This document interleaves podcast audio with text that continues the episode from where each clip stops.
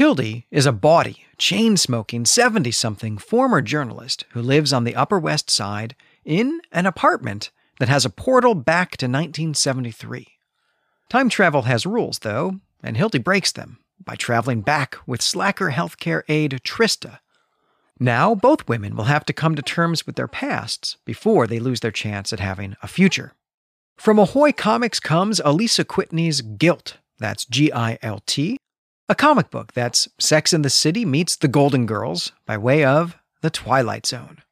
Grab a copy today from your local comic shop or your local bookshop, or you can get one by visiting alisakwitney.com slash gilt, that's G-I-L-T, or, of course, you can get one from the big online retailers, and I've put a link in the show notes to make the whole process easier for you.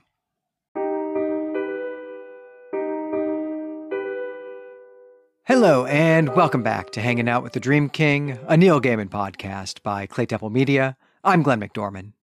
And I'm Brent Helt. In this episode, we'll be discussing Sandman number 27, Seasons of Mists, Chapter 6. Uh, writer, of course, Neil Gaiman, Kelly Jones, the penciler, Dick Giordano as inker, Daniel Vozzo as original colorist, Todd Klein as letterer, Alisa Kwitney as assistant editor, and Karen Berger as editor. The cover date of this one was June 1991.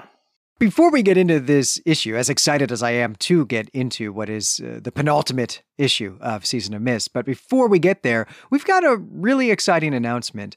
Thanks to our super awesome audience, we have hit a major, major crowdfunding goal on Patreon. And so Brent and I have uh, already started doing an issue by issue series on the first volume of Alan Moore's run on Swamp Thing. Uh, we've been having an absolute blast doing this.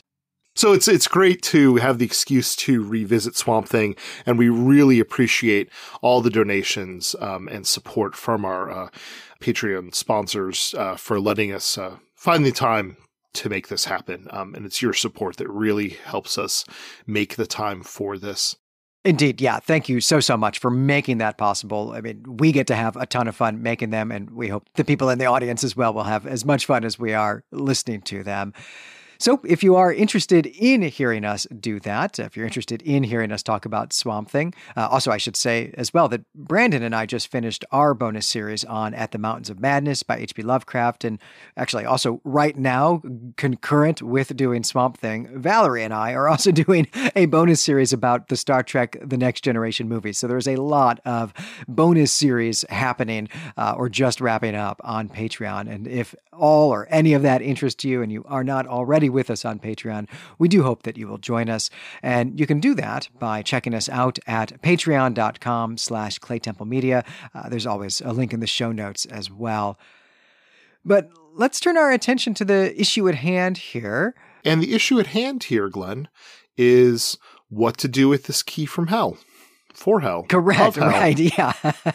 yeah, that's right. And uh, this one follows on immediately from the previous issue. And so uh, we're actually now going to get the resolution to this whole, you know, business of what to do with the key to hell. Uh, though what we're not going to get in this issue is the resolution to Dream's uh, purpose in going to hell in the first place. We're going to have one more issue for dealing with that. But this issue opens with another establishing shot of Dream's palace, and it is the same palace that we saw last time, seen across the same lake.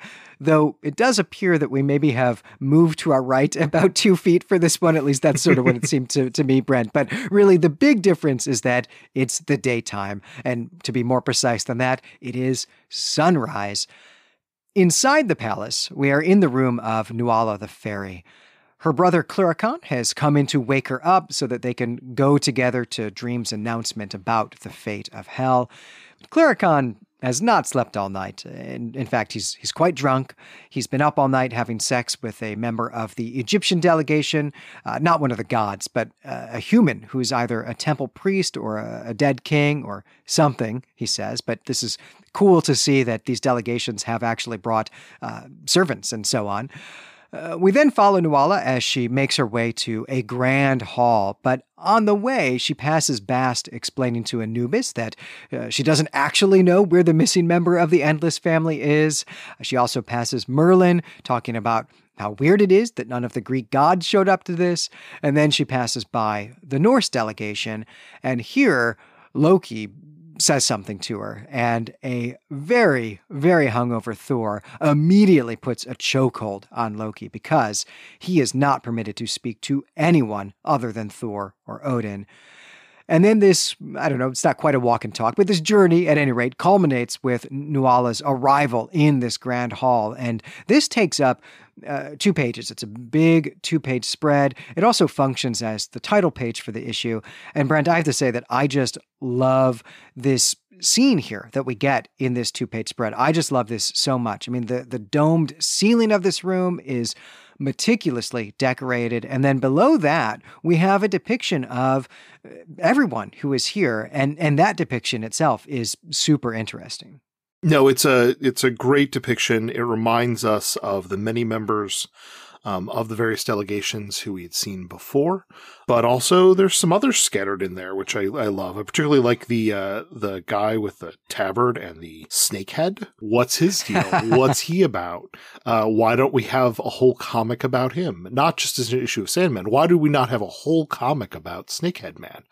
It, it's really great and kind of yeah, the large palatial room um, and the cherubs who are hanging a cloth. It's it's it's really kind of a great two panel, uh, two page splash uh, image. And much of the delegation is actually kind of uh, in, in shadow, uh, maybe not technically in shadow, but we're seeing more their silhouettes because they're in the, the background. But we can still distinctly see uh, this person we have decided to call Merlin back there. But the shape of one of these people looks like a minotaur. So that's cool. I want to know who that is the Minotaur or um, whoever that is is fantastic. A couple things of note um, on Nuala's stro- waking up and strolling here. Um, I love in the first panel we are told, which makes logical sense, that Dream has decided that day should dawn the Cluracan says our Faust has finally seen fit to let the sun rise, which, of course, it's the dreaming. It's not like it's hovering around a sun. He decides when the day ends. I, I wonder, or when it begins, I wonder how long of a night he had. How much time did he spend trying to figure out what to do, which is something which we can touch on later when we finally see Dream. But uh, Cluracan mentions uh, that his companion for the evening, Seneferu was perhaps a member of the royalty or a priest. And uh, Leslie Klinger in his annotated Sandman notes that Seneferu was the name of the first king of the fourth Egyptian dynasty around 2000 BCE, um, and he was the greatest pyramid builder. Um, he did not build the Great Pyramid, but he built a number of pyramids which I thought was kind of f- fun. Um, and I think that also then Cluracan referring to him as some kind of dead king or priest, uh, it, it, works for a pharaoh, right? Because he uh, is both a priest both. and a dead king, and in a way a god. So it there's lots of ways in which it makes sense that this is Seneferu yeah, this really made me wonder who are the you know I said servants earlier, but attendants perhaps is the the better word. But I, who who are the attendants for these other delegations, right? Like, did Odin and company bring some mortal attendants as as well? Uh, what about the fairies themselves? Well, I guess we saw that they didn't bring anyone with them, but you know I just wonder if the other delegations have brought people with them. We we haven't seen any of them, and we, we aren't going to see any of them. But I would actually be really interested in a a kind of upstairs downstairs version of this story where we get get to see those attendants a bit more. No, it'd be great. Um, and I think you know it reminds me of uh, we do see in the Egyptian delegation Bes, uh, the, the, household god, and it's kind of like who who are the people who don't rise to the level of household god but are still sort of divine who are there, um, and do they all get to hang out and have coffee downstairs while the big dinner is going on? Um, as you said, kind of an upstairs downstairs or Downton Abbey kind of uh, feel to it.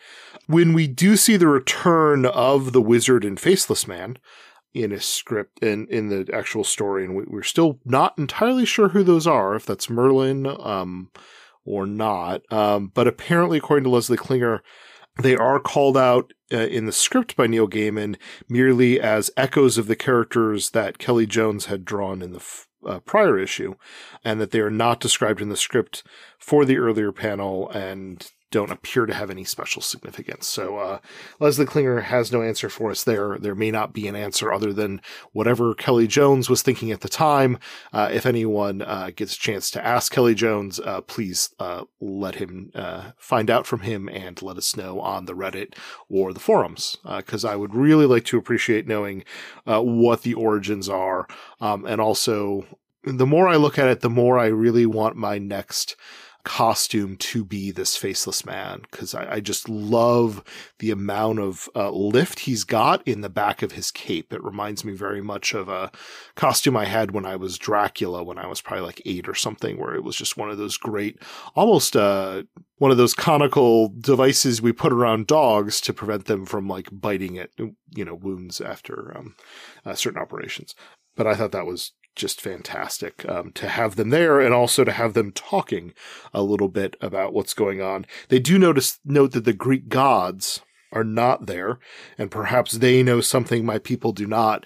I'd seen reference elsewhere that uh, at this time the Greek gods, who were most at play in the Wonder Woman comics, um, had decided to go off and do something else in that storyline. So that might be another place where Neil Gaiman is kind of waving at the greater DC continuity as far as we know it.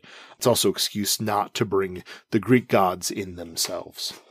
Yeah, which uh, you know, as someone with a classics degree, to me that's kind of a shame. Although it's a it's a full house as it is, but still, I would have loved to have seen that. And yeah, maybe we'll, someday we'll do a bonus episode or something where we go check out and see what those characters were up to in in Wonder Woman at this time, uh, you know, for a bonus episode or something like that.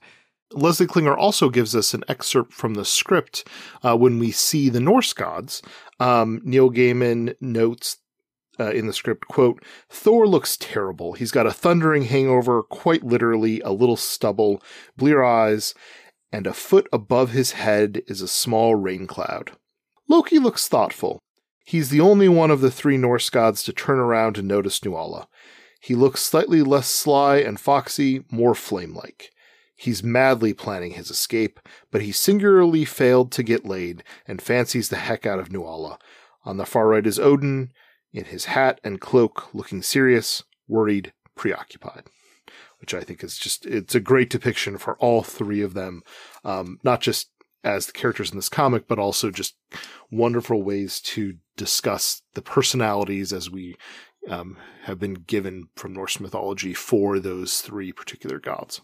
This breakdown among these three characters is essentially the same breakdown that you get in the the standard trio formula that suffuses British school stories. Though we did not actually get that in the literal school story that's here in the middle of Season of Mist, but people are familiar with this, of course, most famously in in Harry Potter, where you've got the the sort of baseline character who's often very serious and perhaps broody and moody, and then you've got the muscle and then you've got the the brain, right? And that's Ron and Hermione in Harry Potter terms. And uh, yeah, it's great to see that Gaiman is thinking along those lines here, actually, in the way that he's depicting them, which of course makes me yearn for a school story about these characters. Someone probably has written that. I just need someone in the audience to let me know what that series of urban fantasy novels is, so I can go check that out. And I would love to. But but really, on a more serious note here, uh, uh yeah, we we should think back to the second issue in this story arc that opens with Loki, and we talked at the time time about how that in itself is interesting, how it signals to us that we need to be paying attention to Loki. And it's clear here in the comments that Gaiman makes that that is true. And, well, maybe we're going to get a little of that at the end of this issue as well. Yeah, uh, we might be revisiting that fairly soon. But as you said, this all leads to Nuala kind of walking by others who are talking. Uh, it's kind of a the audience view of a Aaron Sorkin moment before they gather in this great hall. Um, but then we cut away to the our host, who is not in the hall, but is elsewhere up in a tower, uh, contemplating exactly what his next steps are.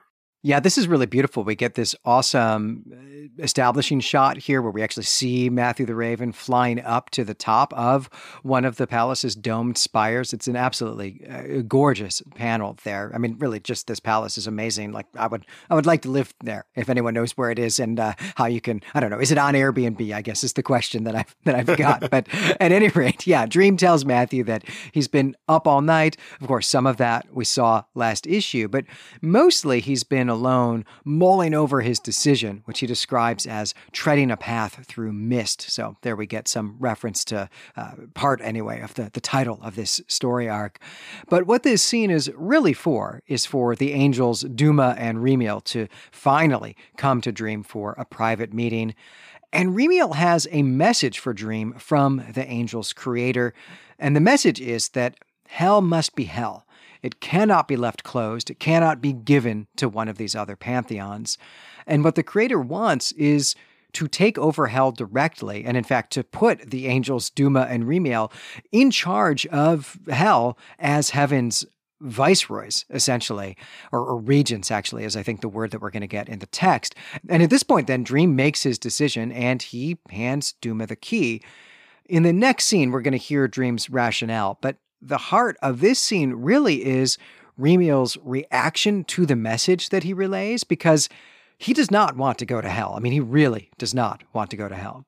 He really doesn't at all. Um, and there's a lot of great bit of layering and references that Neil Gaiman does in this uh, interaction. Dream is uncertain about what the next step is. As you said, Remiel then has to deliver the message, and Remiel is learning the message that as he is saying it to Dream, he doesn't actually know what it's going to be. This isn't someone who, you know, has prepared letter that he has to deliver. Um, I mean, I guess in some ways it is. It just he doesn't he hasn't read the letter. He doesn't know what it's going to say.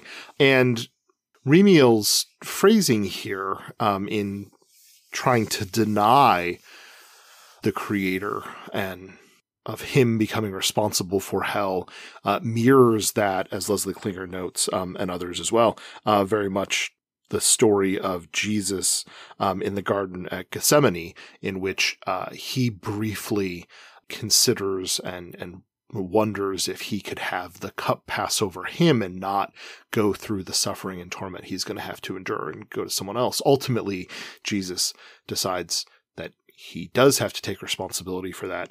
Remiel, though, does not want it and basically shirks it off and says that he will rebel, just like Lucifer did. In so doing, Remiel now has rebelled and now should go to hell in a way. Um, and so we see him also descending where before their feet would not touch the ground. Remiel descends as he refuses the creator's will. Duma, though, with tears, um, and without speech, because Duma does not speak, decides to lower themselves to the ground and accept the key um, so that Remiel does not have to. Um, and so Duma willingly um, takes the step forward. Uh, while Remiel kind of falls into the role. Um, so my understanding of all this, Glenn, is that Duma is now the one who actually has the responsibility to be in charge of hell, and Remiel is there to assist, and Remiel is there only to assist because he doesn't want Duma to be alone, but Duma only accepted it because Remiel refused to accept it.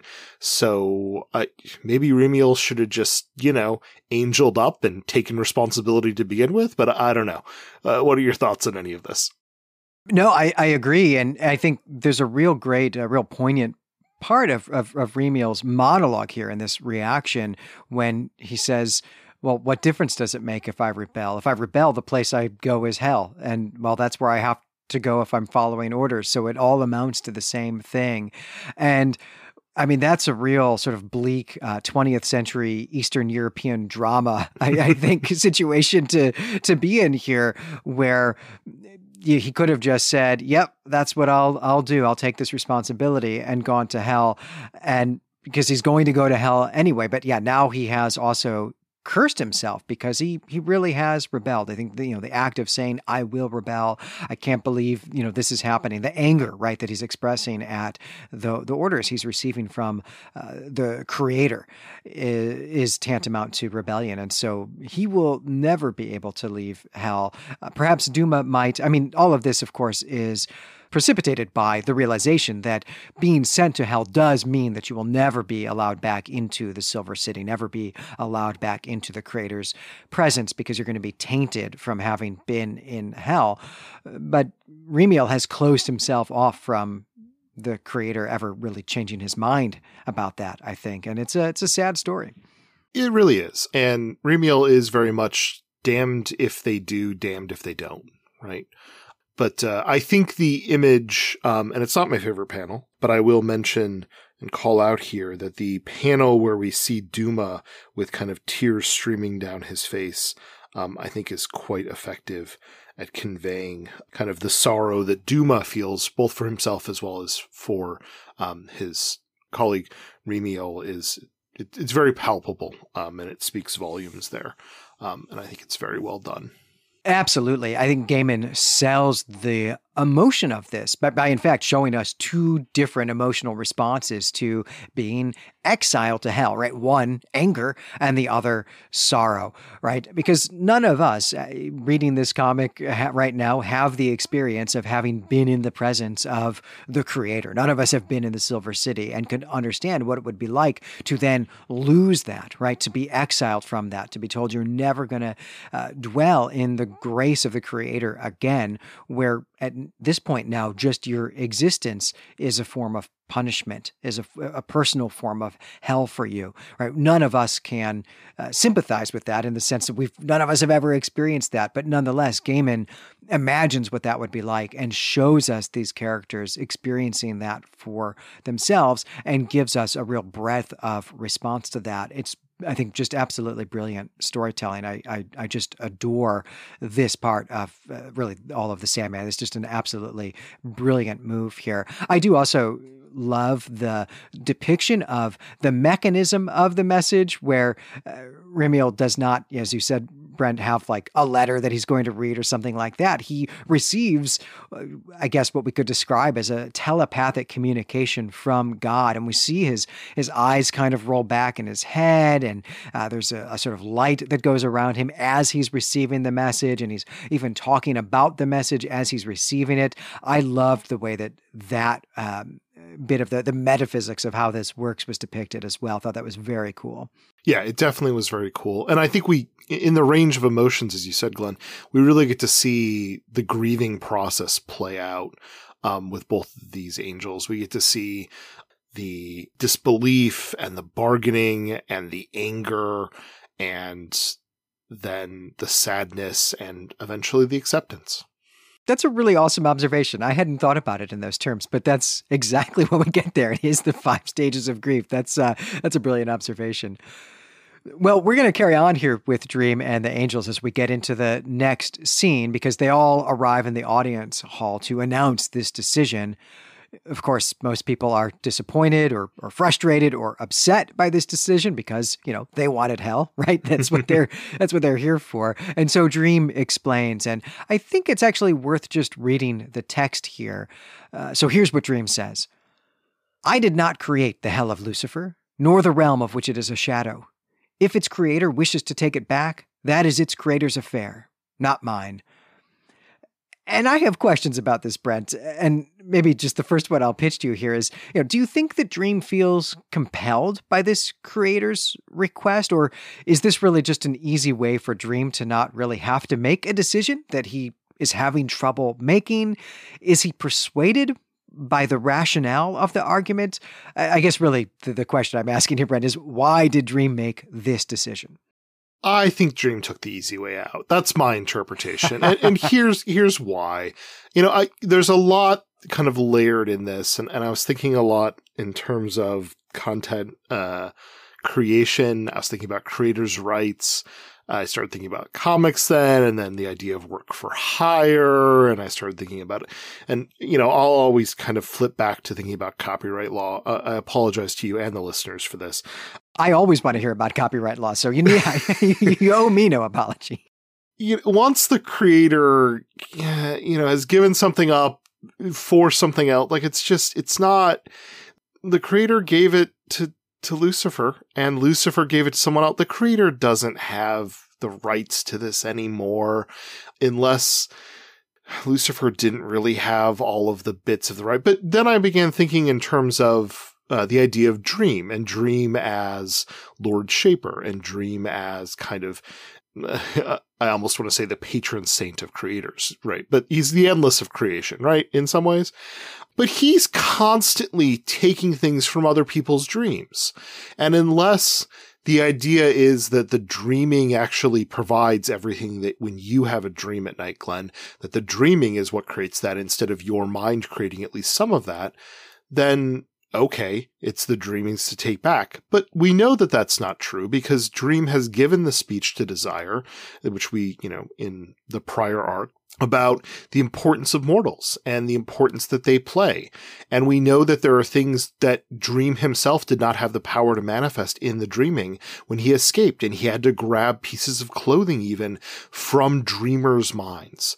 And so we know that there are powers from the minds of those who are dreaming, which means Dream is taking creations that other beings have created and doing what he wants with them.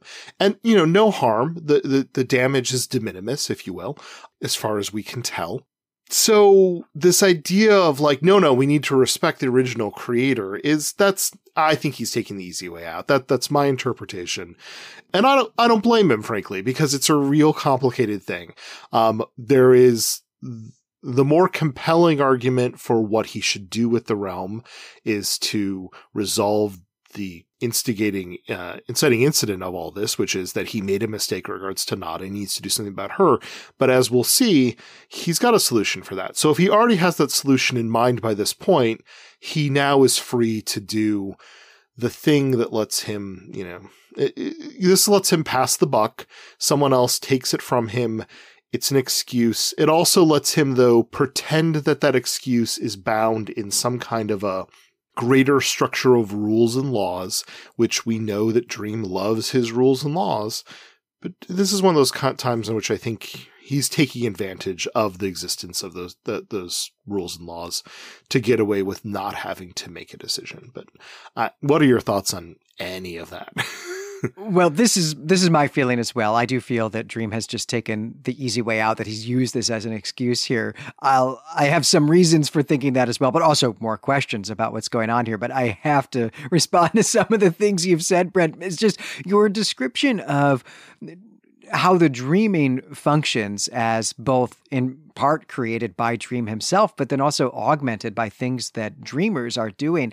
It just made me feel like the way to think about the, the dreaming is as a, an MMO RPG, where it's this world that has been made by some creatives, right? Some creative professionals have made this sandbox for other people to go play in and do their own things with. But yet the people who are doing that don't don't have ownership over anything that they're doing within the, the realm of that game. All of that is reserved to the person who's created the sandbox itself, even if those people have not created the the people playing in the sandbox in that way. Uh, and I, I don't know, that's perhaps a really interesting way to think about how the dreaming functions that had not occurred to me before. Yeah, and in some ways, there's a lot of freedom here. So the individual user experience is that they're able to create mods within the game, but they don't own the game. But they're able to create mods that let them create a, a fun hat to wear, that they, you know, get to see their great aunt who passed away years ago. Like, you know, those are all things that they are able to bring to this shared experience. And so there's not necessarily a case to democratize the dreaming, if you will. Um, it very much still is his realm, but he is not the sole creator in it. You know, his library is not ideas that he is implanting in the heads of authors. His library is ideas that authors dream of that are not ever written, right? Um, which means they're the creators.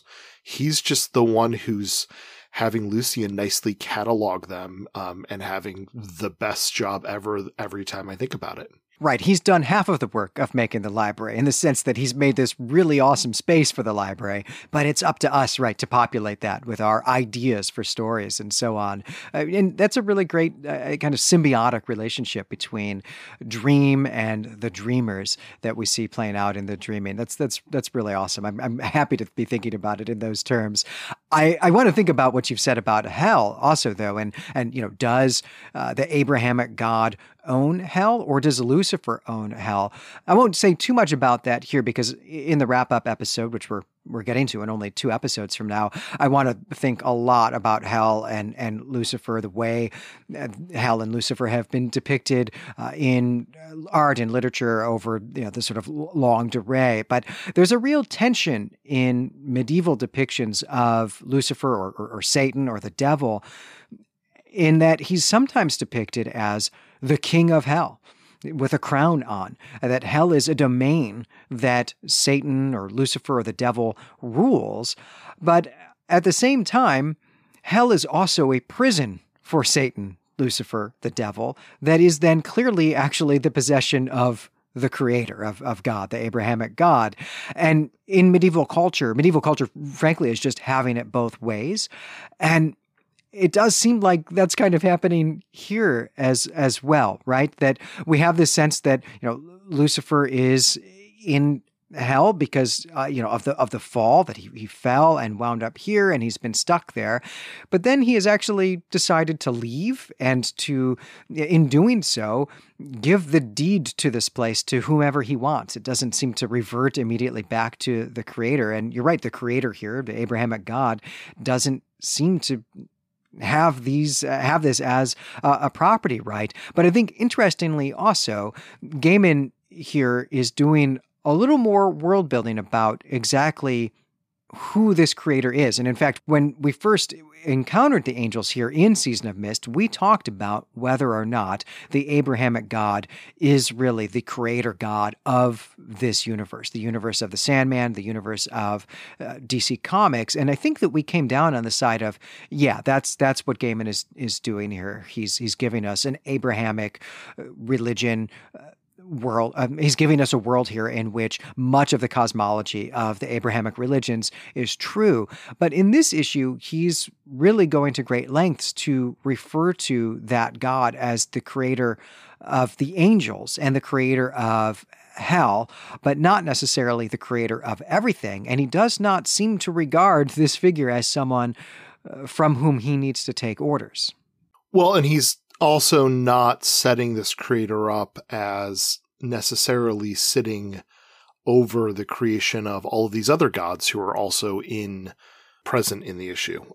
It's a different kind of thing because we also don't see the creator present. So I, I, think it's intentionally left vague. And and I might have been too rash to suggest that, you know, the creator maybe the creator does still own hell. I was more um, thinking about the dreaming in that regard. But I think there is a tension that we can revisit in the wrap up about was Lucifer's role the role of the sovereign or was Lucifer's role the role of, you know, the caretaker of hell? You know, whose responsibility that is. And I think that there'll be more we're going to hear about that, um, even the next issue. Um, in particular, we'll have excuse to revisit some of that language. But, uh, I think here, uh, Neil Gaiman is doing a good job kind of walking a thin line without having to flesh too much out, but uh, allowing all of these various representations of God and gods to kind of simultaneously exist, coexist, and not cause an existential crisis for any given one of these characters uh, relative to each other, uh, while also layering in his own mythology, which is dream is a thing that he created, right? It's not worth uh, going panel by panel through this, but um, I really enjoyed on each of my rereads of this uh, issue just going through the various reactions that some of the parties have who are there to Dream, who I think is quite enjoying getting giving this little speech about how he can't give it away because he's already given it away, um, which is just a fun bit of um, you know, panel layout, um, and just a wonderful use of the comics art form here and just kind of to lay out kind of the progression of the plot as well as some jokes at the expense of many of the people who were there, but also the very different personalities that come through in their reactions. I mean, Cluracan is excited at this because he, he misunderstands at 1st mm-hmm. right? And so he thinks that what Dream is saying is that hell is going to remain closed. I suppose it's a question, though, if if hell is now uh, under the dominion of heaven again and it's being run by angels, are the angels going to be collecting this tithe of fairies?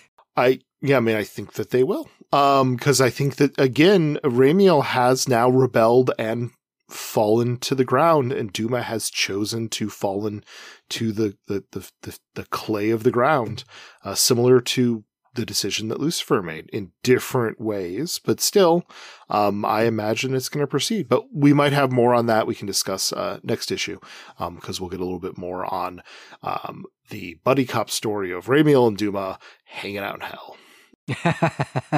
yeah, and I don't remember actually if we ever really encounter this business the business about the the tithe, the fairy tithe to hell again in Sandman, but it's actually perhaps like top of my list of things that I hope do show up in in future issues. So uh, I'll be looking out for that. Well, Brent, you brought up that of course by making this choice, uh, Dream has not saved nada, and that this is something that still needs resolution. And uh, we're going to go get part of that resolution right now. So, immediately after the announcement and this explanation, Azazel says that, well, he's going to start slowly devouring Nada's soul, as he you know, it, it, threatened to do in the previous issue.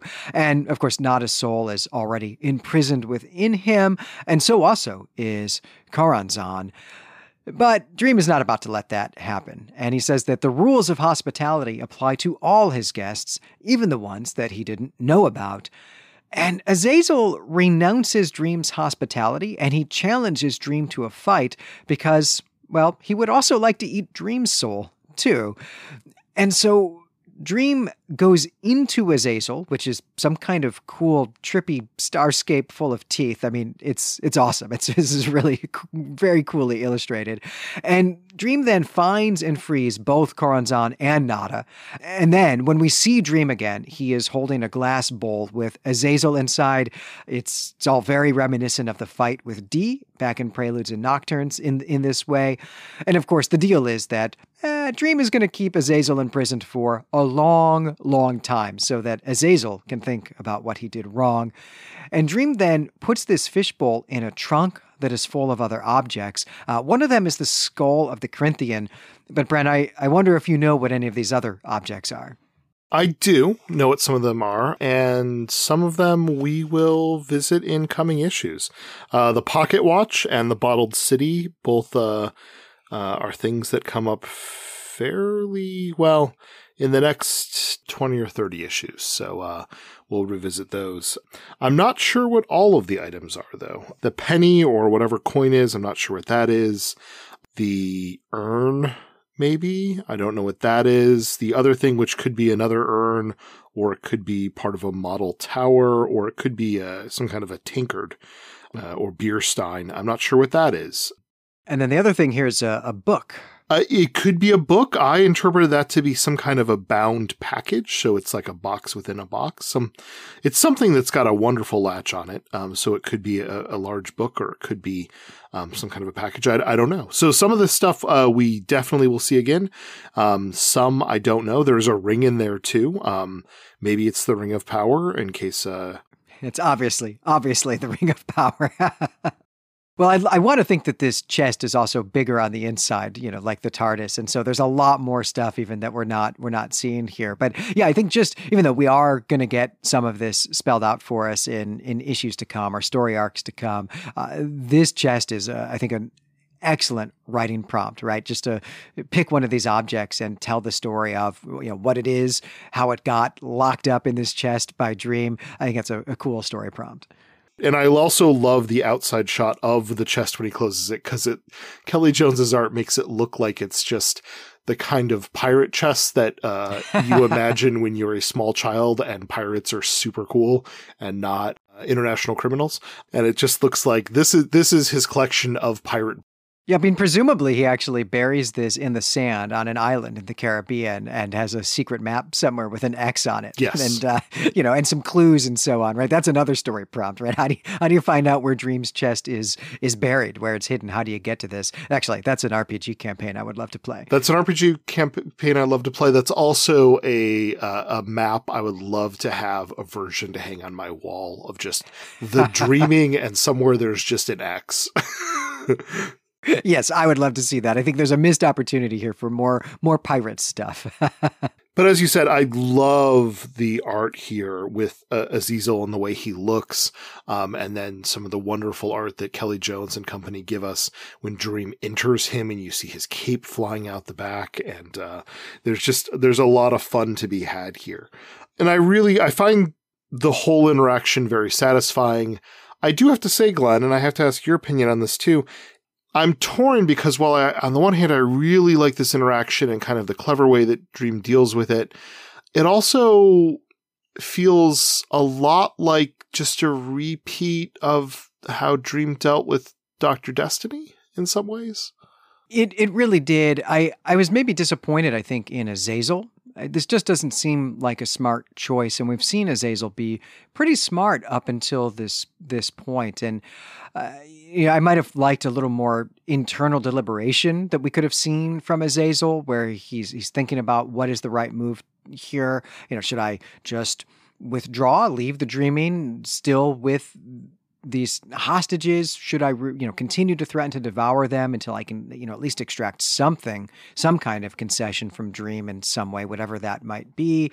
Uh, you know or does he think that doing any of that's going to make dream a permanent enemy and it's better to just have it out now? Um, even though as dream says this is the stupidest possible place to do that. It's the center of his power. So again uh, you know leaving would have been still a wiser choice. And so yeah that felt like suddenly azazel was a little bit stupider than he has been depicted up to this point. And eh, yeah, so I, I, I'm with you on that. I'm with you on that. However, as I think about Azazel and the pseudo populist speech making that he was giving in earlier issues in this run and commentary on how egomaniacal um, and idiotic uh, many politicians who give pseudo populist speeches are, um, you know, may- maybe it does work and maybe it's just he he is all uh he is all teeth and uh not a lot of gut? I don't i don't know. And it does give us an excuse to have the wonderful uh, snow globe with Ziza, which I also would love to have for my for my Christmas tree. I just want to mention um, that I want the the Azazel hanging in a globe uh, with all those smiling uh, bitey teeth uh, hidden away um, as a terrifying ornament. I guess maybe more for some kind of a Halloween tree. Now that I am thinking about it and saying it out loud, but either way. Yeah, or I might just use it as a paperweight. But uh, you know, it's it's not true while we're recording this, but presumably, hopefully, as as this is airing, as people are listening to it, hey, The Sandman's a hit TV show now, so maybe Christmas ornaments from Hallmark are you know Sandman Christmas ornaments from Hallmark is like an actual thing we could go get uh, at this point. So we'll have to go check that out. But uh, yeah, we've come to the the end now, though we're still going to want to talk about the the cover and the title and uh, uh, favorite panel. But we have come to the end now, and the embassies are departing, and we learn a few things about them as they say goodbye to Dream. The demons are going back to hell. Uh, the angels have recalled them, and already a line is forming. Dream tells Bast that he wants to respect his brother's desire for privacy, but Bast offers now to share what she does know about this brother at really any time that Dream wants. And I suspect that we can look for this to come back at some point. And finally, when we see the Norse contingent, Thor has a hand over Loki's mouth, and when he removes it, Loki shouts, No, you do not understand. This is wrong. And then Thor knocks him unconscious with a punch. So we don't find out what Loki means, but again, I think we can look for this to come back at some point. And we also learned that Cluracan and Susano-o have both asked if they can stay in the palace an extra day, and presumably this is so that they can speak further with Dream. And then Dream is alone with Matthew the Raven, and he wants Matthew to tell Nada that he requests her company this evening. He doesn't really want to talk with her, and he expects that she doesn't really want to talk with him either. But still, they will talk. And that's the end of the issue. Yeah, and I really like, and you know, Neil didn't bother giving us the interaction with necessarily everyone on the way out, but I, I do like a lot of these interactions that he has. Um, Kilderkin from Lords of Order um, has a nice little note.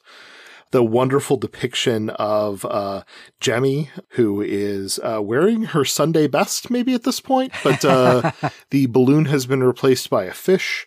Um, and in the script, apparently, according to Leslie Klinger, uh, Neil Gaiman says, I don't know why she's got a flying fish on a piece of string. So um, it's always fun to, to see scripts that say, and it should look like this. And I don't know why it looks like this, but it does. And I also really, I had to laugh, Glenn, because when the Egyptian delegation takes off, the household god, when he is taking off, he, he just has this nice little, nice meeting you. And he, in Shadow, before we've seen him with torsos and some of his braided hair, here he's just kind of a scruffy, either beard or shadowed face and hair, and he's very short. And it, it reminded me of, um, I've seen some comic in, uh, interpretations of Alan Moore where he is just uh, a squat, uh, very hairy kind of bearded thing who's just running around. Um, so it reminded me of either that or for some reason it reminded me of, um, a comic book that was coming out after this, um, in the 90s from, uh, Taliesin Press called Star Child where there was a character, uh, James A. Owen uh, is the uh, creator of Star Child. Um, there was a character called Little Neil, where it was just little Neil Gaiman who happened to visit some kind of fantasy tavern.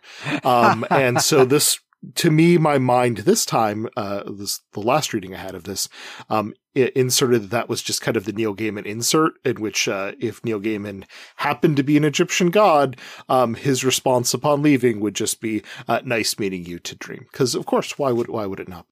I was thinking it looked like a, a Bronze Age Thorin Oakenshield, but uh, I I like Little Neil, and I think we need to we definitely need to go cover that somewhere. Well, a lot of what's happening here is is still setting up for the epilogue that we're going to get in next issue, and, and, potentially also for things to come. So we'll leave this one here, but let's go talk about the the cover, Brent. Uh, it's uh, it's an angel. Uh, this one I think is actually fairly straightforward, certainly compared to last time, but straightforward as it is, it is also very cool and very eerie. Yeah, it's very eerie, um, and it's almost monochromatic, and it, it really works well in that regard it, it feels like it's an image and an angel that's, you know, maybe caught on film in some way. Looks to me like it's falling or has just fallen. Uh, but it could also be, you know, the gray from almost a tombstone or something or a crypt door. Um, kind of a stone backdrop to it um, more than anything else, um, with the way that there are kind of some harsh uh, kind of block cuttings of different parts of the concrete and the way it's been poured. Um, and, you know, the, the angelic creature um, is squat a little bit, like it just, uh, you know, suddenly has been pushed down and is in some amount of distress, um, or maybe trying to push back against gravity um, with its hand, kind of in front of it. And it's hard to tell exactly how it is, but it just, it reads to me like a lot of anguish, which I think very much this evokes how Ramiel uh, feels, um, and in some ways was depicted by the art in the issue. So I, I really like it. W- what are your thoughts on the cover? Yeah, I really, really love this as well. And you're, you're, right. I mean, anguish is definitely the word here. And, and this clearly is a depiction of either Ramiel or Duma eh, arriving in the, the pit. We don't see, you know, hell depicted the here the way that we see it depicted, you know, inside the pages of the Sandman. But here it is a, almost kind of a black void with then also, as you say, Brent, some things that seem to be like concrete around it. So it's kind of a, a Kafka-esque uh, uh, version of of hell here, and the glowing angel, especially the wings, really contrast against that. Uh, you know, I know in the wrap up episode we will actually talk about our, our favorite covers, but I, I'll say here that this is probably going to be a strong candidate for me. So the subtitle of this issue. Um is uh, quite a mouthful, uh, in which the vexing question of the sovereignty of hell is finally settled to the satisfaction of some, the finer points of hospitality, and in which it is demonstrated that while some may fall, others are pushed. Here is my question for you, Glenn. Is there satisfaction of anyone other than Dream? Yeah, I think I think it's satisfaction of one, and it's dream, right? I don't think it's uh, satisfaction of some, which is interesting to think about it that way. I mean, I suppose that uh, Dream is the only person who we actually see appearing in the issue who is satisfied, because I, you know, I assume that uh, it's safe to say that the creator is also satisfied. So perhaps, perhaps that constitutes some, right? The two of them are enough to constitute some. But yeah, I mean, this is uh, certainly satisfaction, right? Is not the uh, not, not the mood of this issue. Yeah, it's really not. Um, and I guess in the sense that uh, the creator, and in some ways dreams contain multitudes, then I guess maybe some and the implicit plural works. But uh, I feel like uh, most people not very satisfied with this response at all. The finer points of hospitality, uh, I think, is a nice, succinct way to discuss, though, the entire uh, what happens with Azazel and Choronzon and uh, poor Nada. Yeah, it's a it's a great phrase, and, and honestly, it could be the subtitle for essentially the whole rest of Sandman. Also, the Iliad. well, yes, and of course, we'll we'll be talking more about that in the future as well. Uh, Brent, I wanted to know what you made of this last clause, uh, and in which it is demonstrated that while some may fall, others are pushed. Uh, is this referring to Duma and Ramiel here as being pushed into hell by the creator? I think it very much is. Um, uh, Lucifer, in his arrogance and ignorance, may not understand the results of the actions that he took so long ago, and so it results in his fall. Um, but in this case, Ramiel and Duma, and, and you know, I I have to remember sometimes, and I, I, forget before I start this run, that Ramiel and Duma are not here, as everyone else is, to contend for the key. They're here merely to observe. Like they were told by their boss, hey, um, leave the Silver City, um, and go just watch what's going on here. And there they are, just floating around. They're not eating. They don't eat. They don't drink. They're not dreaming. They're not partaking in, you know, Egyptian god kings. They're just there. And then all of a sudden, hey, yeah, so this is what's going to happen. And the emotional violence that Ramiel um, and Duma are then subjected to is, you know, very much, you know, could be represented as a pushing someone off of a cliff in some ways, right? Yeah, I definitely think so. And this synopsis here then doesn't paint the creator in a particularly good light here. I mean, definitely you know, giving him the agency, and I, I think your explanation of of you know, what Duma and Ramiel have been told in, in being sent here. I mean, it's it seems kind of you know it's trickery really, and trickery, of course, is well that's that's Lucifer's purview, right? Is is trickery, and in fact, this is actually something that medieval theologians really grappled with in thinking about who is Lucifer or who is Satan and and what is that entity's role in hell. So that that's something else that we can take up in the wrap up episode too. Yeah, and it's it, it's Lucifer as well as Loki, um, and we'll have an excuse even next issue to revisit both of them, and we'll also get a chance, um, spoiler, to uh, check in on how Ramiel and Duma are doing. I think it comes down to also how much you might sympathize or respect the idea of free will among an angel. Um, because if you assume that free will is something that is not for them, and if they try to aspire to that, then they have fallen, a la Lucifer, then it's not necessarily as bad an outcome if these are merely we've put these tools in the shed in a different part of the shed and they may wish that they were in sunlight but they're not um, versus if this was done to a uh, mortal human in the way that in Abrahamic religions it's depicted the treatment of of people um, and in our general kind of even in a secular humanist view the way that you view the appropriate treatment of a human being um, they're not human beings um, so maybe it's fine Right. And we'll be revisiting angels as well as a topic in the wrap up episode because, hey, it turns out there's an awful lot going on uh, in Season of Mist in terms of world building and how it intersects with our own uh, our own lore and, and mythoses in, in the real world as well. So, it could be a lot to talk about there. But let's move on to talking favorite panels this time. And I will just do the duty here, Brent, of announcing to listeners that you and I have had a bit of a meta conversation off mic here, in which we realized that what we wanted to do was talk about the splash page for a whole lot more, the, the title page, this two page splash here. We did talk about uh, what's going on in sort of the bottom half of this panel already. We went through who's here and what they look like and so on. But uh, there is so much happening in this ceiling. I adore this ceiling. It's just just marvelous.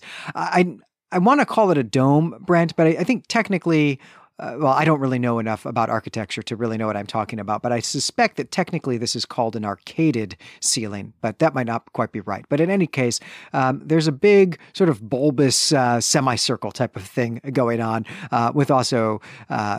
Uh, with also something that I definitely would describe as kind of arcades, all of which is just to say that there is a lot of surface area up there and it's all covered in art. It is, and it's covered in very different styles of art. Some of it very much reminds me of kind of throwback Victorian era or kind of uh, later than that. Some of it just looks like ink blots to me.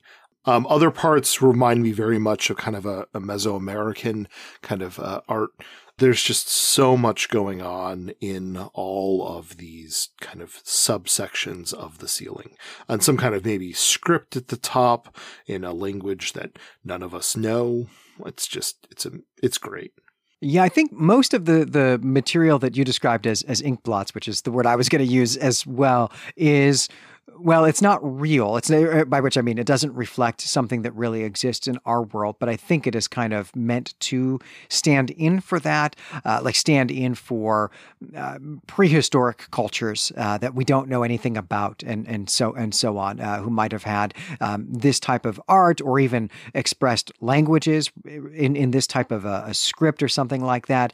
Because all of the art that we can clearly understand is, is very much uh, Western and, and really even European, uh, well, really modern European, I'll say, although some of it depicting things that are pre modern. And there's actually a scheme to the way that that is depicted. So at the, the bottom of the, the ceiling, what really is is part of the, the wall uh, where it begins to, to curve into this, uh, this, this dome, there we're actually seeing depictions of classical antiquity, though all of it really looking like the way that uh, 19th century romanticism would depict classical antiquity. But we have uh, uh, two figures uh, with instruments. It's a, a lyre and a, a lute. Uh, we get some some figures in uh, in what appear to be Greek togas as well. And then we have some uh, bucolic or nature depictions also. Uh, one of them perhaps actually being uh, a, a, an ancient temple, like a place of worship, although it also might be a burial site there. But certainly there are some trees. They're probably laurel trees or olive trees or something like that. And one of these is very clearly a riff on the extraordinarily famous painting called Wanderer Above the Sea of Fog that was done by the, the German romantic, uh, early 19th century German romantic painter Caspar David Friedrich. Uh, people may not actually know that painting specifically, but when you look it up, you will realize that you have seen thousands of riffs on that. It essentially supplies, uh, I don't know, 60 to 70% of all movie posters that you have ever seen. And, and that there is something akin to this going on here as well. And I, I think all of this is just absolutely stunning. Yeah, no, I think it's all really great. Um, and you you mentioned the two figures with the musical instruments. That's kind of the romantic um, view of a neoclassical style, and there my mind immediately went to thinking about the Muses and Calliope, and I actually thought of it as a brief kind of touching reference that perhaps Dream was making to his former lover in some way, or at least her, her siblings. Nope. I yeah, I agree completely. I mean, even though they both have instruments, I suspect that the the one with the lute is going to be music, and the one with the lyre is going to be poetry, right? Because you have a little bit of a, a, a, lyre playing behind you as you're reciting your poetry, at least in the way that uh, 19th century Romantic people conceived of of how you know Homer and so on operated. And then above that, where we're still getting clear artistic depictions of things, there we're actually seeing largely depictions of the Middle Ages and early modernity, though again, clearly through the lens of the 19th century. I mean, much of this now actually looks like the illustrations that you would get in late Victorian uh, uh, books, especially kids' books. So if you were reading, uh, you know, an adventure novel about crusaders, well, uh, there's an illustration that uh, I think would come straight out of one of those books. In fact, two illustrations here on this ceiling that could come straight out of a book like that. Uh, we also get a, a sailing ship, which I'm going to choose, Brent, to believe is the pirate ship, which is currently carrying Dream's treasure chest uh, as it is approaching the island where he is going to bury it, and, and, and so on. There are other things like that here as well. So there's a bit of, uh, of chronology of European history, the way that it exists in the imagination of, I think, specifically 19th century Britons that has gone into the decoration of this ceiling. And it almost feels like you know, Dream may have created this uh, wholesale himself, but it almost feels to me like this is the dream of some late Victorian architect. I mean, I think that definitely the way that the uh, structurally the arches are laid out, that might be the case. I'm wondering though, on particularly the more we move to the right, the more it could be that there the ideas and dreams of multiple people who again are, are kind of uh, at play here. Um, and even, you know, some of the panels with the tower and stuff, I, I actually read that as like a Shinto shrine, maybe. Um, and as I said before, there's some markings that strike me as kind of Mesoamerican. Um, there's a figure who is completely uh, wrapped in clothing who could be from any particular background, but uh, but definitely there's a lot of Western European influence going on in, in the things in the upper left. Um, so, uh, but I, th- I think it's, it's just really a, a great and wonderful uh, collage of things and ideas. What I would really like to see is what this looks like, uh, you know, if we tilt the camera around and you can see the other side of it. And, and really, of course, see the whole thing. Because I guess really we are seeing only half of it. We're seeing sort of one uh, long wall of it, which is where most of the art that I've been talking about appears. And then the ink blots that you've been talking about appear on kind of a short end of it. But, you know, each of these has a matching pair on the other side that we don't get to see. And I would love to fill that in. I would love to know what that, what, what's, what's there. One thing I wasn't sure of, Glenn, I was wondering what your thoughts were is what are the cherubs doing? Like those are not part of the wall. They're hanging some kind of a uh, a large tarp of some kind, and I, I I I wasn't sure if there was something that I was supposed to be reading from that. Did that um, strike you as referencing any particular thing? I was pretty confused by this when I when I first encountered this. You know, doing the reading here for the podcast, I actually thought that these cherubs, which you know these are uh, little naked children. That that's what we're seeing here. They don't actually have any wings, but I think it's they're up in the air. They've got you know white cloth. So you know I think it's fair to say that these are cherubs, and cherub is a, a type of angel. And so I thought that what was happening here, uh, in that there are seem to be two things that are uh, kind of you know, vertical things that are covered here with this white cloth.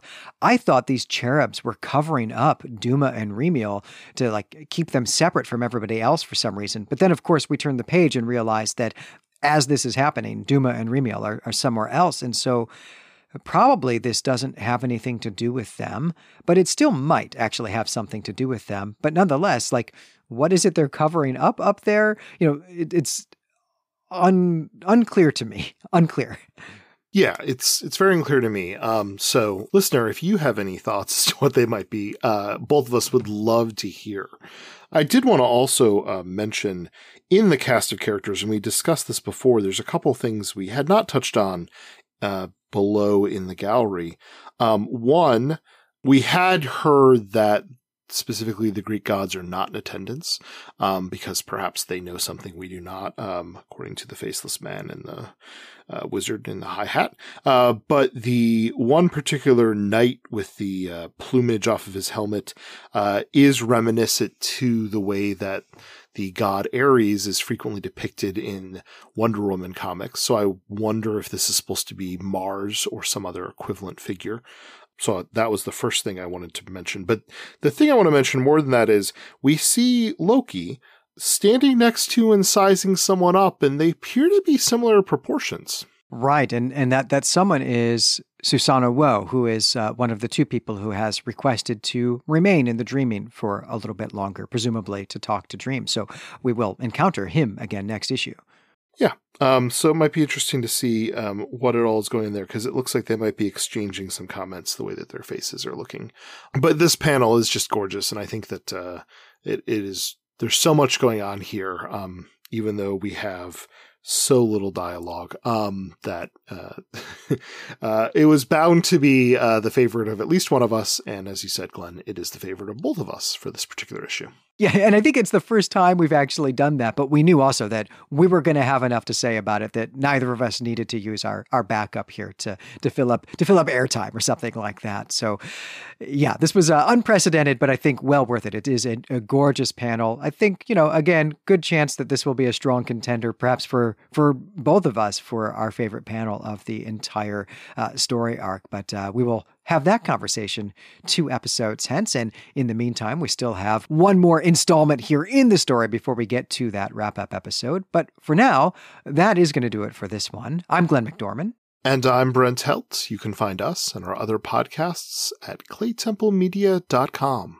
And if you would like to hear our bonus series about Alan Moore's Swamp Thing, please join us on Patreon at patreon.com slash claytemplemedia. And we'll be back next month with Season of Mists, Chapter 7 or Chapter Infinity, depending on where you're reading it, although I think we might just end up calling it the epilogue. But in any case, until then, pleasant dreams.